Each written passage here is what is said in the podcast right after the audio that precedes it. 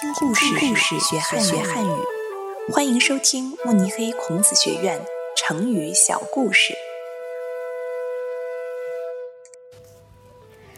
相濡以沫，出自《庄子·大宗师》，改编者李安吉。战国时期，有一位著名的哲学家，名叫庄子。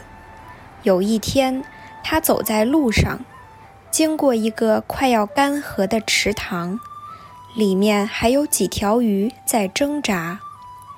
他走近一看，发现鱼儿们挤在一起，相互向对方吐着唾沫，试图用湿润的气息。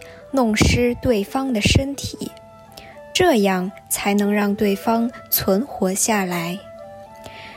庄子看到这样的场景，非常感动，他把这个场景写入了他的书中。后来，人们用“相濡以沫”来比喻在困境中依旧凭借自己微薄的力量相互扶持的夫妻、亲人。或者朋友。